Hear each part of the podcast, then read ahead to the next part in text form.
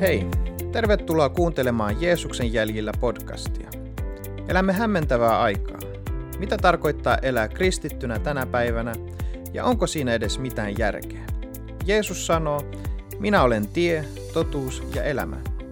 Meihin vaikuttavat monet äänet, mutta miten tunnistamme sen hyvän paimenen äänen, joka antaa meidän elämällemme suunnan ja tarkoituksen? Tässä podcastissa pohdimme teemoja, jotka vaikuttavat kristittyjen elämään yhteiskunnan paineen keskellä. Miten uskomme voisi kasvaa lujaksi ja koetuksissa kestäväksi? Minun nimeni on Spiros Vampoulas. Ja minä olen Hannu Kaakinen.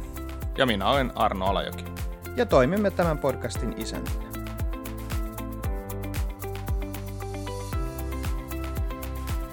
Tervetuloa Jeesuksen jäljillä podcastin pariin. Tämä on meidän toisen kauden toinen jakso ja tämän päivän aiheemme on synti ja sen ongelma.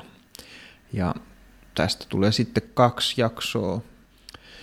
Viime jaksossa puhuimme temppelistä ja siitä, kuinka uudessa liitossa me yhdessä uudesti syntyneinä ihmisinä olemme Pyhän Hengen temppeli.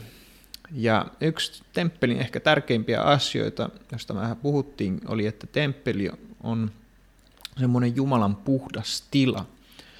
Ja ehkä lähettäisiin sitten tästä ajatuksesta liikkeelle eteenpäin ja kysyisin tähän nyt heitän ilmaan, että, että tekeekö kristitty syntiä, jos nyt voin näin ajatella. Eli onko kristityssä syntiä, tekeekö kristitty syntiä?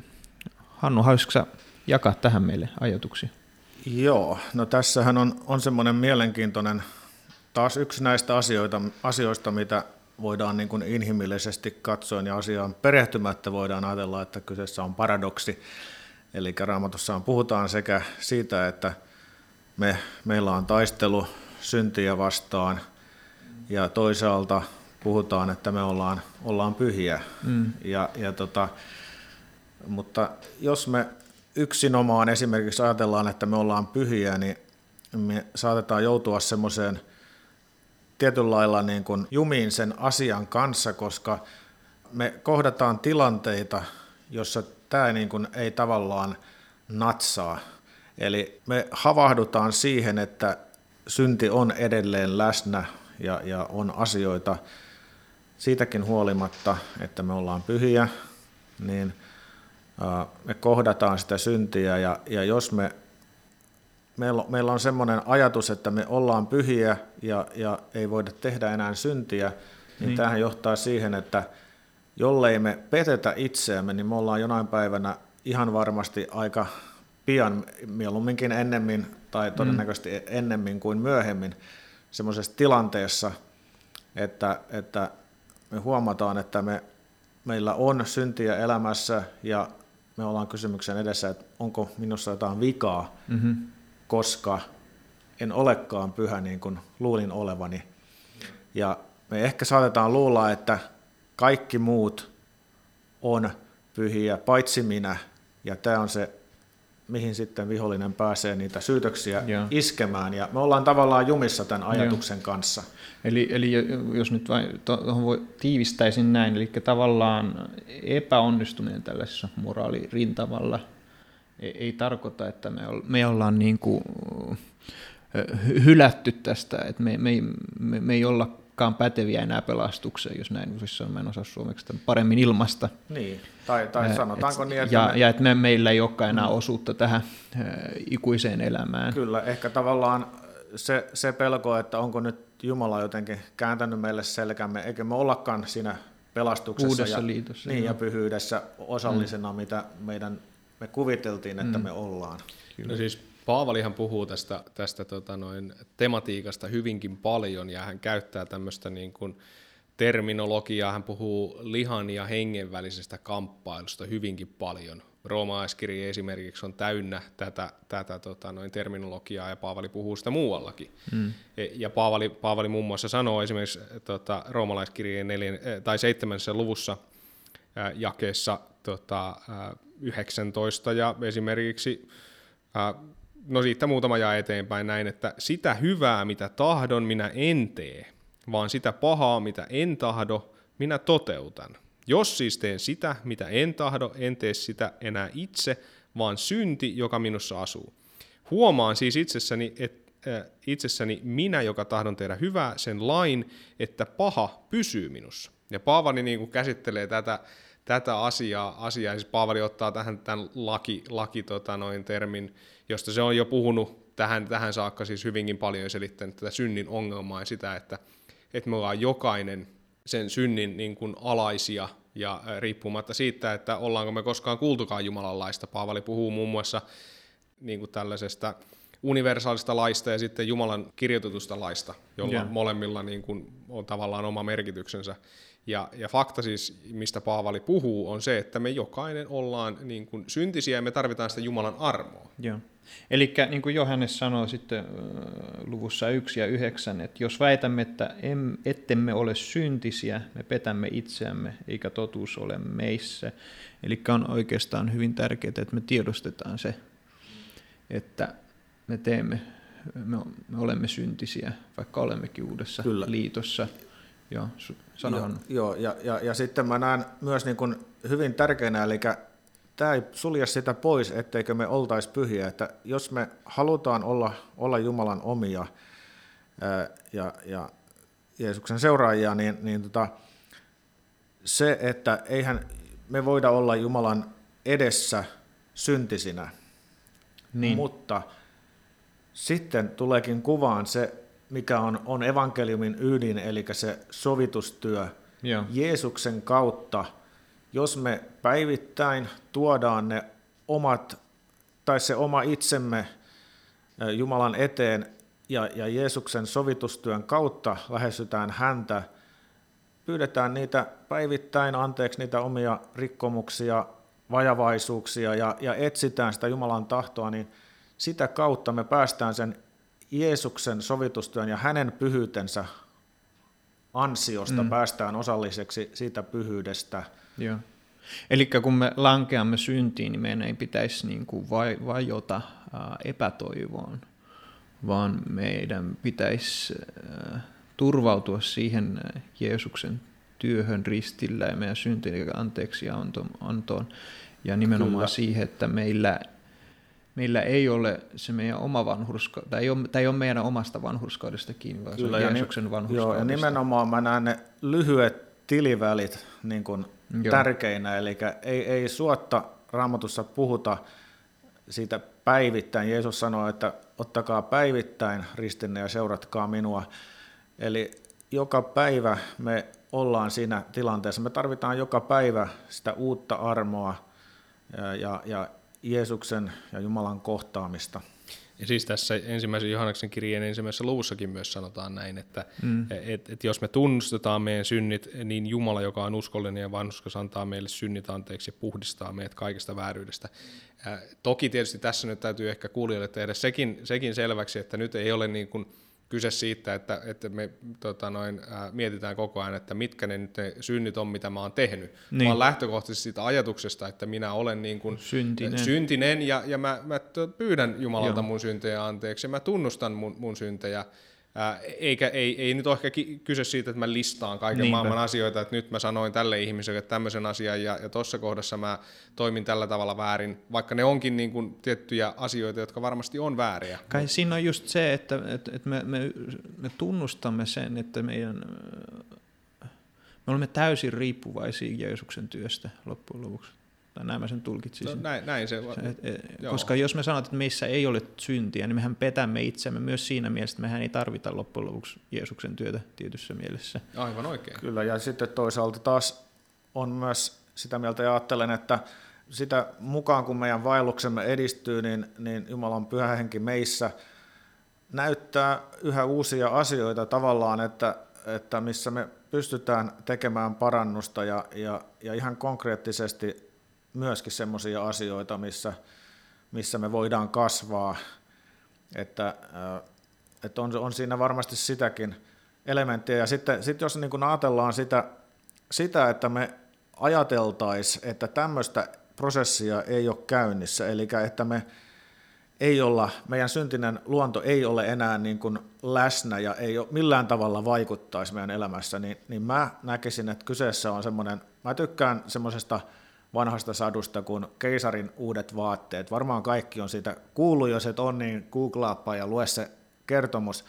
Se on tosi silmiä avaava monesti, jos niin kuin ajatellaan meidän hengellistä elämää, että miten, miten me nähdään, että se on niin kuin se osoitus semmoisesta tavallaan niin kuin ulkokultaisesta kristillisyydestä, eli, eli me halutaan niin kuin piilottaa kaikki maton alle ja, ja näyttää sitä farisealaista kiilotettua ulkokuorta, kielletään minkään äh, pahan olemassaolo omassa elämässä.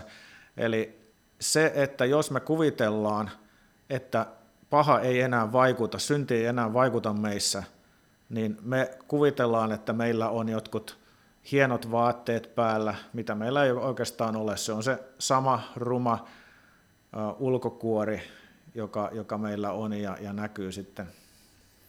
Ja tässä ehkä, ehkä se, niin kuin se olennainen kysymys on, että, että no minkä takia me nyt siis kuitenkin kamppaillaan sen synnin, synnin kanssa. Niin, no me eletään, tavallaan Paavali selittää tätä ja ne jakeet tuossa Roomalaiskirjan seitsemäs luvusta, mitä äsken luinkin, niin, niin ehkä selittää sitä, että, että me eletään sen tietyn lainalaisuuden alla, että pahan tekeminen on meille luonteen omaista.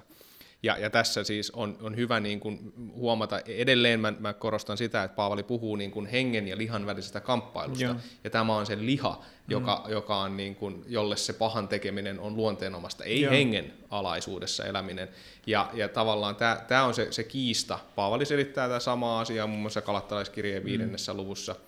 Niin olisiko hyvä avata nyt tätä vähän sitten pikkasen, että mikä, mitä tämä on tämä, tämä, tämä henki ja liha? Mitenköhän tämän lähtisi purkamaan? Pitäisikö mä puhua, mitä nämä kaksi asiaa on, vai, vai olisiko kysymys paremmin esitettynä, että mitä tapahtuu, kun henge, hengellisesti kuollut ihminen herää eloon Jumalan toiminnasta tai toiminnan kautta? No joo, siis Paavalihan selittää muun muassa siis kahdeksannessa luvussa, Paavali, Paavali selittää tätä niin kuin uudesti syntymisen merkitystä, joka myös on oleellinen näkemys tähän, tähän, tähän asiaan, koska se täytyy ymmärtää. Paavali sanoo muun muassa näin, että ensimmäisessä jakeessa Roomalaiskirje kahdeksan ja yksi siitä eteenpäin, että nyt ei siis ole mitään kadotustuomiota niille, jotka ovat Kristuksessa Jeesuksessa, sillä elämän hengen laki Kristuksessa Jeesuksessa on vapauttanut sinut synnin ja kuolemanlaista. Paavali puhuu näistä, siis, että käyttää tätä lakitermiä, ja se on selittänyt sitä näissä aikaisemmissa luvuissa. Ja se puhuu siitä, että, että niin kuin lailla on, äh, niin kuin mä sanoin, niin on olemassa tämmöinen universaali laki ja sitten se Jumalan kirjoitettu laki. No universaali laki on se, joka osoittaa meille sen, että me rikotaan toisiamme vastaan, toista ihmistä vastaan. Ja taas sitten se, se Jumalan laki on se, joka osoittaa meille sen, että me rikotaan Jumalaa vastaan ja, ja me ollaan niin kuin Jumalan kanssa tietyssä mielessä niin kuin vihollisia niin kauan kuin me, me ollaan sen alaisuudessa. Ja taas sitten sen laki, lain, lain merkitys, niin kaik, lailla on niin kuin merkitys siinä mielessä, että se osoittaa ja, ja vie meidät siihen paikkaan, että me ymmärretään, että me tarvitaan Kristusta. Koska niin kuin laki itsessään ää, ja lakia noudattamalla, niin kuin laki on, laki on hyvä ja, ja sitä noudattamalla, niin, niin me, me voitaisiin olla täydellisiä, mm. jos me elettäisiin paratiisissa. Toihan oli itse asiassa oli Lutherin ongelma, kun hän ryhtyi munkiksi. Mä kuuntelin jonkun tarjontaan vissiin kirjoitettukin jossain kirjassa, mutta siis hän, kun hän oli lu, siellä luostarissa, niin siinä oli, säännössä oli se, että niiden piti joka päivä mennä tunnustaa syntinsä, rip, mennä ripille. Ja kun tuli Lutherin vuoro, niin hänellä kesti kuusi tuntia tunnustaa syntinsä. Ja tota, silloin ilmeisesti kirkko opetti vielä niin, että, että sun piti, opetti selvästi niin, että kun sä tunnustit kaikki sun syntisi, niin, niin silloin sä sait ne anteeksi.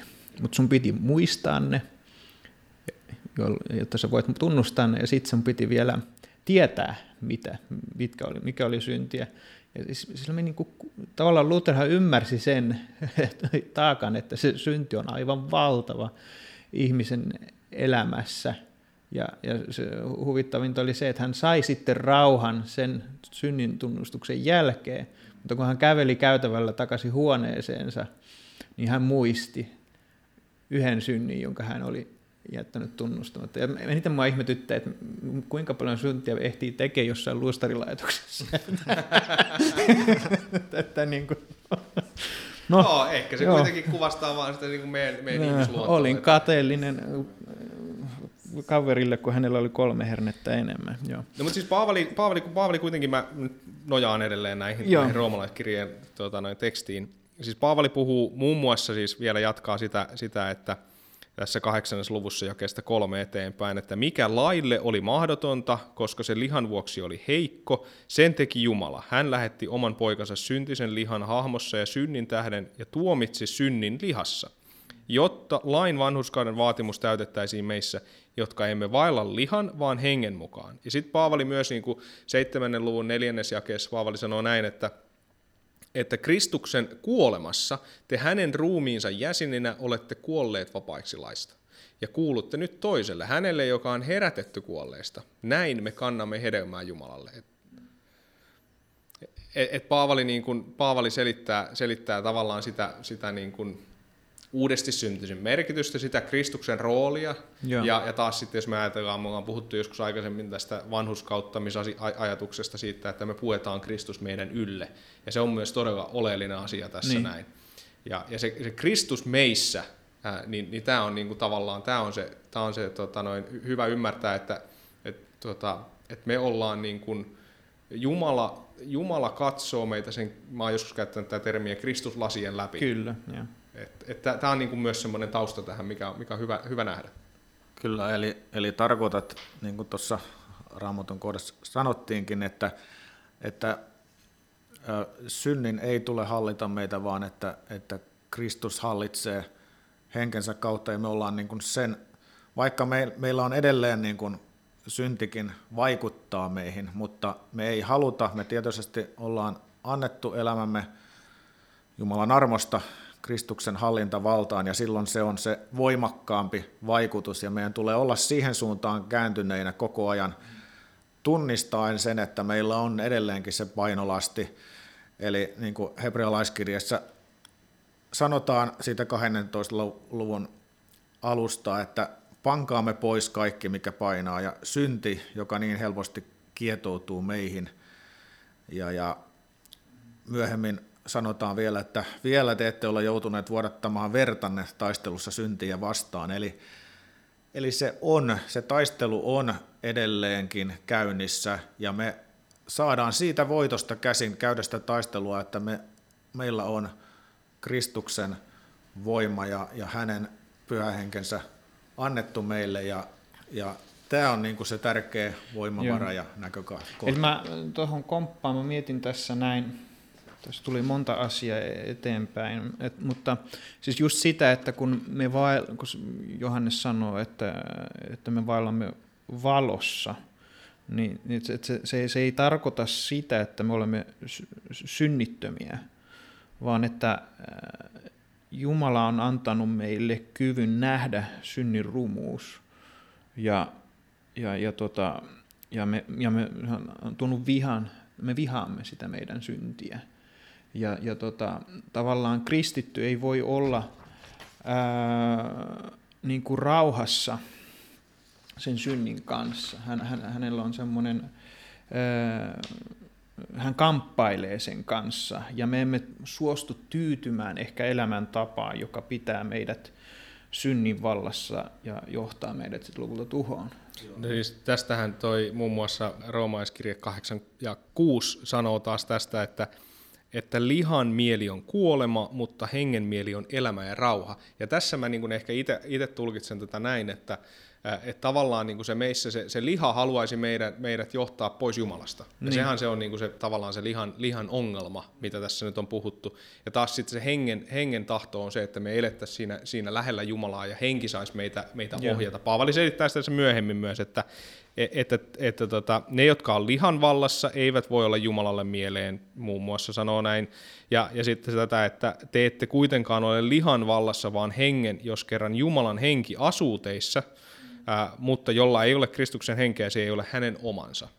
Ja, ja, ja tota, jos taas Kristus on teissä, ruumis tosin on kuollut synnin tähden, mutta henki on elävä vanhurskauden tähden. Et Paavali tätä niin kuin täällä, täällä koko ajan selittää, siis tätä, tätä tota noin dilemmaa, jossa siis se henki ja liha tavallaan taistelee, mutta sitten se, että kenen, kenen omia me ollaan. Niin. Ja, ja ehkä mä itse ajattelen tässä vielä sitä, että, että jos me ajatellaan, että me ollaan synnittömiä, ja sitten kuitenkin me tehdään syntiä, niin mm. ollaanko me siis valehtelijoita siinä mielessä, mitä niin. niitä Johanneksen kirje ilmoittaa, että jos te, jos te niin kuin sanotte, että teissä ei ole syntiä, niin, te, niin. niin joko Jumala valehtelee tai sinä valehtelet. Näinhän Johannes kirjoittaa siinä kirjeessä. Joo, eli joko me, niin kuin sanoit, niin, niin syytetään näin, näin valehtelusta, tai sitten me ollaan siinä ongelmassa, että me nähdään se, niin syvästi se vika itsessämme, että, että meissä on jotain vikaa tai me ei jotenkin olla päästy kaikesta yrityksestä me halusta huolimatta siihen, siihen yhteyteen Jumalan kanssa, mihin meidän olisi, olisi kuulunut päästä, että me oltaisiin päästy täysin vapaaksi siitä. Mutta niin kuin mä näen, näen asian sillä tavalla, että, että meillä on jatkuva taistelu, kunnes me eräänä päivänä sitten ollaan kirkkaudessa, niin siihen asti meillä on loppuun asti, asti se äh, riippakivi, eli, eli taistelu sitä syntistä luontoamme vastaan. Ja se ei ole niin kuin tavallaan se ongelma, mutta jos me jossakin vaiheessa havahdutaan semmoiseen tilanteeseen, että me niin kuin annetaan periksi ja, ja tavallaan niin kuin hyväksytään se synti ja, ja semmoinen, että et, et, ei enää niin kuin haluta kääntyä siitä pois, se on se ongelma, eli mm. niin kun ei, ei enää sätkitä, mm. vaan, vaan yeah. ollaan siinä.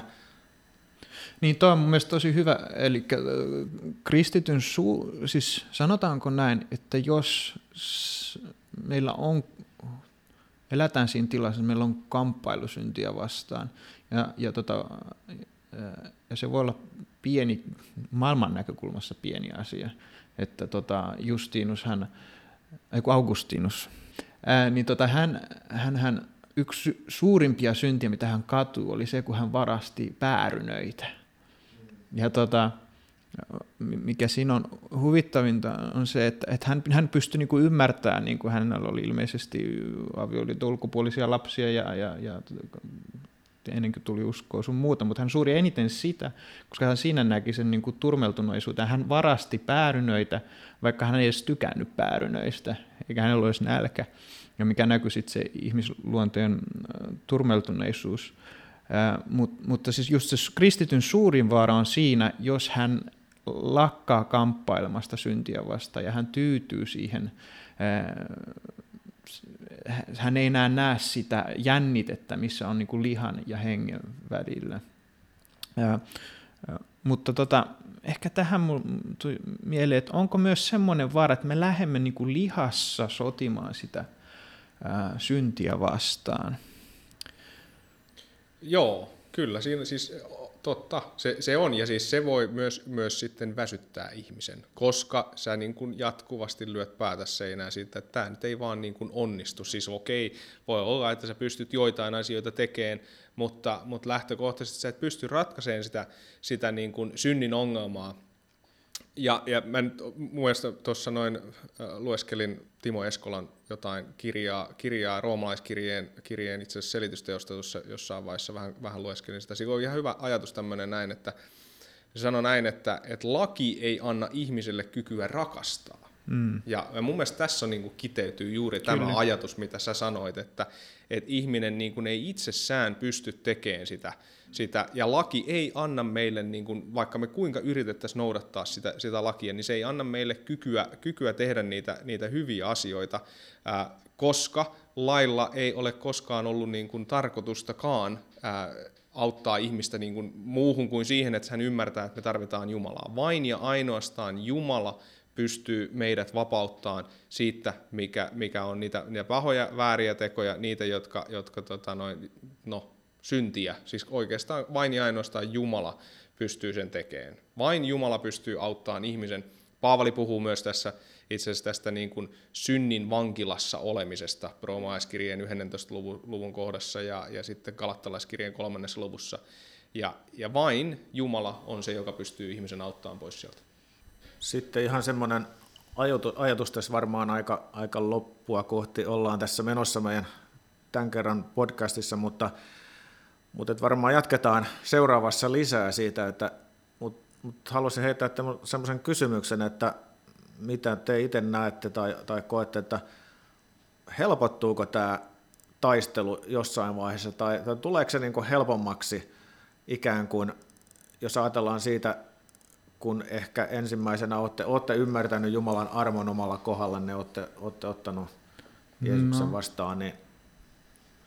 Joo, mä mietin, tota, öö, mitenkään tuohon lähtisi vastaamaan. No siis puhuttiin aikaisemmin siitä, että et tavallaan... Et mu, Et meillä saattaa olla monesti, me lähdetään taistelemaan syntiä vastaan niin kuin lihan varassa, lihan voimassa. Ja joka kerta, kun tavallaan tahdon voimalla, mä käyttäisin näin, ja mun mielestä moni saarnaa silleen, että sun pitää haluta, tai jotenkin silleen niin kuin itsekurin kautta voittaa jonkun synnin, niin, niin silloinhan on hirveän iso vaara, että meille niin kuin, tavallaan tilalle tulee semmoinen oma vanhurskauden synti. Joo, ja täytyy tilalle. Muistuttaa, että mehän ollaan myös itsekurista jonkin verran puhuttu. Ollaan puhuttu itsekurista, Joo. kyllä. Mä lähtin sitä sitten taas ehkä ajattelemaan pikkasen eri tavalla, tullaan tähän. Että et sanotaanko näin, kun se tapahtuu lihassa ja omassa voimassa, niin se herättää sellaista omavanhurskautta hyvin helposti. Mutta sitten tavallaan, kun me sanotaan, että meidän tulee vaeltaa hengessä, niin se tarkoittaa sitä, että me näemme Jeesuksen työn meidän elämässämme ja, ja, ja meidän, me alamme tuottaa sitä Jumalan he, he, hengen hedelmiä, ja mikä näkyy, mistä nyt Arnokin puhui siitä, että, että tavallaan lain noudattamisessa ei ole rakkautta ja se ei ole hengessä vaeltamista, vaan silloin me yritetään omassa lihassa toteuttaa lain. Mutta kun me toteutamme hengenlain, mikä, on nämä, mikä näkyy sitten hengen hedelmissä, ja siihen, siihen liittyy nyt meidän oma tahto siihen, että me, että me, me aina lähestymme, tai ollaan niin kuin psalmissa sanotaan, että me niin kuin juurumme Jumalan sanassa, ja Jumalan sanan ääressä ja hänen lupauksiin, niin silloin me, meillä alkaa tapahtua tätä kasvua, mikä tuottaa hengen hedelmiä, ja jossa sitten tavallaan ää, se, se, se Jumalan muuttava voima alkaa näkyä meissä, jolloinka me vapaudumme siitä synnin vallasta. Ja sitten samalla voisin sanoa, kun puhuit siitä, että helpottuuko tämä sitten, kun sä oot niin. kypsempi uskovainen. Kyllä. Mä oon ehkä tästä puhunut aikaisemminkin, että mitä... enemmän sä tunnet Jumalan sanaa ja Raamattua, niin sitä enemmän sä ymmärrät, kuinka syntinen sä oot. Ja, ja tota, sitä enemmän sä ymmärrät, miten paljon armoa sä tarvit. Ja mun mielestä tähän liittyy just se, mitä Jeesus sanoi, että se, jolle on annettu vähän anteeksi, rakastaa vähän, se, jolle on annettu paljon anteeksi, rakastaa paljon, eli nämä, nämä kulkee käsi kädessä, mutta elikkä se liittyy voidaan, aina siihen Jeesukseen. Eli voidaanko sanoa, että kyllä ja ei, eli kyllä helpottuu siinä mielessä, että oppii ehkä enemmän tietenkin koko ajan Jumalasta ja, ja, ja Jumala paljastaa asioita. Me, jos me halutaan jatkaa sillä tiellä, me aina osataan kääntyä Jumalan puoleen ja, ja tietysti kasvetaan, ja, mm. mutta se, että samalla meidän niin kuin nämä hengelliset tuntosarvet myöskin tulee herkemmiksi, ja, ja sitten taas myöskin se murehduttaa meitä itseämme ehkä enemmän, että jälleen huomataan, että on, on asioita, mitkä ei varmaan miellytä Jumalaa edelleenkin, semmoisia juttuja. Niin Kyllä. No on jo, siis mun mielestä aina se isoin riski on se, että kun puhutaan itsekurista, että me, me lähdetään siinä lihassa taistelemaan syntiä vastaan. Ja se jo, todennäköisesti joko epäonnistut, tai sitten se, se, se muuttuu omavanhurskaudeksi, mikä on myös johtaa sitten kuolemaan. Siitähän me varmaan ihan yksiselitteisesti ollaan puhuttu jo monta kertaa. Sa- sanoudutaan irti semmoista. Niin, joo. Mut, mut, ja tämä näkyy sitten monissa tällaisissa ehkä hengen, hengellisissä esikuvissa, että he turvautuvat Jumalan lupauksiin siitä, mitä Jumala on tehnyt heidän puolesta. Ja se Jumalan rakkaus muuttaa heidät. Mä voisin tähän vielä, vielä tota noin, siis mä komppaan tätä, mitä te sanotte, ja, ja mä, mä itse ajattelen, että et, joo, siis kyllä se tavallaan niin kun, ää, tietyssä mielessä helpottuu se, että mä alan, niin kuin, niin kuin sä Spiros sanoit, no. että alan ymmärtää enemmän omaa syntisyyttäni ja Jumalan armon tarvetta. Mm. Ää, mutta tota noin, ja, ja mä jotenkin ehkä ajattelen näin, että et, et tässä siis on, on, on kyse siitä, että tapahtuuko meissä hengellistä kasvua vai ei. Että se on se yksi oleellinen tekijä. No, mutta, mutta tota, se, mitä mä itse ajattelin tässä vielä sanoa, niin kun on, on se, että ää, Paavali siis sanoo tässä Roomalaiskirjan kahdeksannen luvun viidennessätoista jakeessa näin, että te ette ole saaneet orjuuden henkeä, joka saattaisi teidät jälleen pelon valtaan. Olette saaneet hengen, joka antaa meidän lapsen oikeuden, ja niin me huudamme Abba, Isä. Mm-hmm. Ja mun mielestä ehkä tähän se kiteytyy, eli se, että se, niin se armon ymmärtäminen on todella oleellinen asia, jotta me voidaan niin kuin, äh, sitten tulla Jumalan eteen kaikkien meidän asioiden kanssa. Ja se armon ymmärtäminen myös auttaa meitä välttämään tätä oman vanhurskautta. Kyllä. Jes, no tämä taitaa olla sitten tässä. Me jatkamme sitten seuraavassa jaksossa tästä samasta tematiikasta ja siitä, miten päästä eteenpäin tämän asian kanssa. Ja, äh, jos koet, että tämä podcast on ollut sinulle rohkaisuksi, niin ja jaa tätä vaikka kaverille eteenpäin ja voit antaa palautetta ohjelmasta. Ja jos kuuntelet meitä Apple Podcast-sovelluksen kautta, niin voit myös jättää arvostelun tästä. Jes, nähdään sitten seuraavassa jaksossa. Kiitos.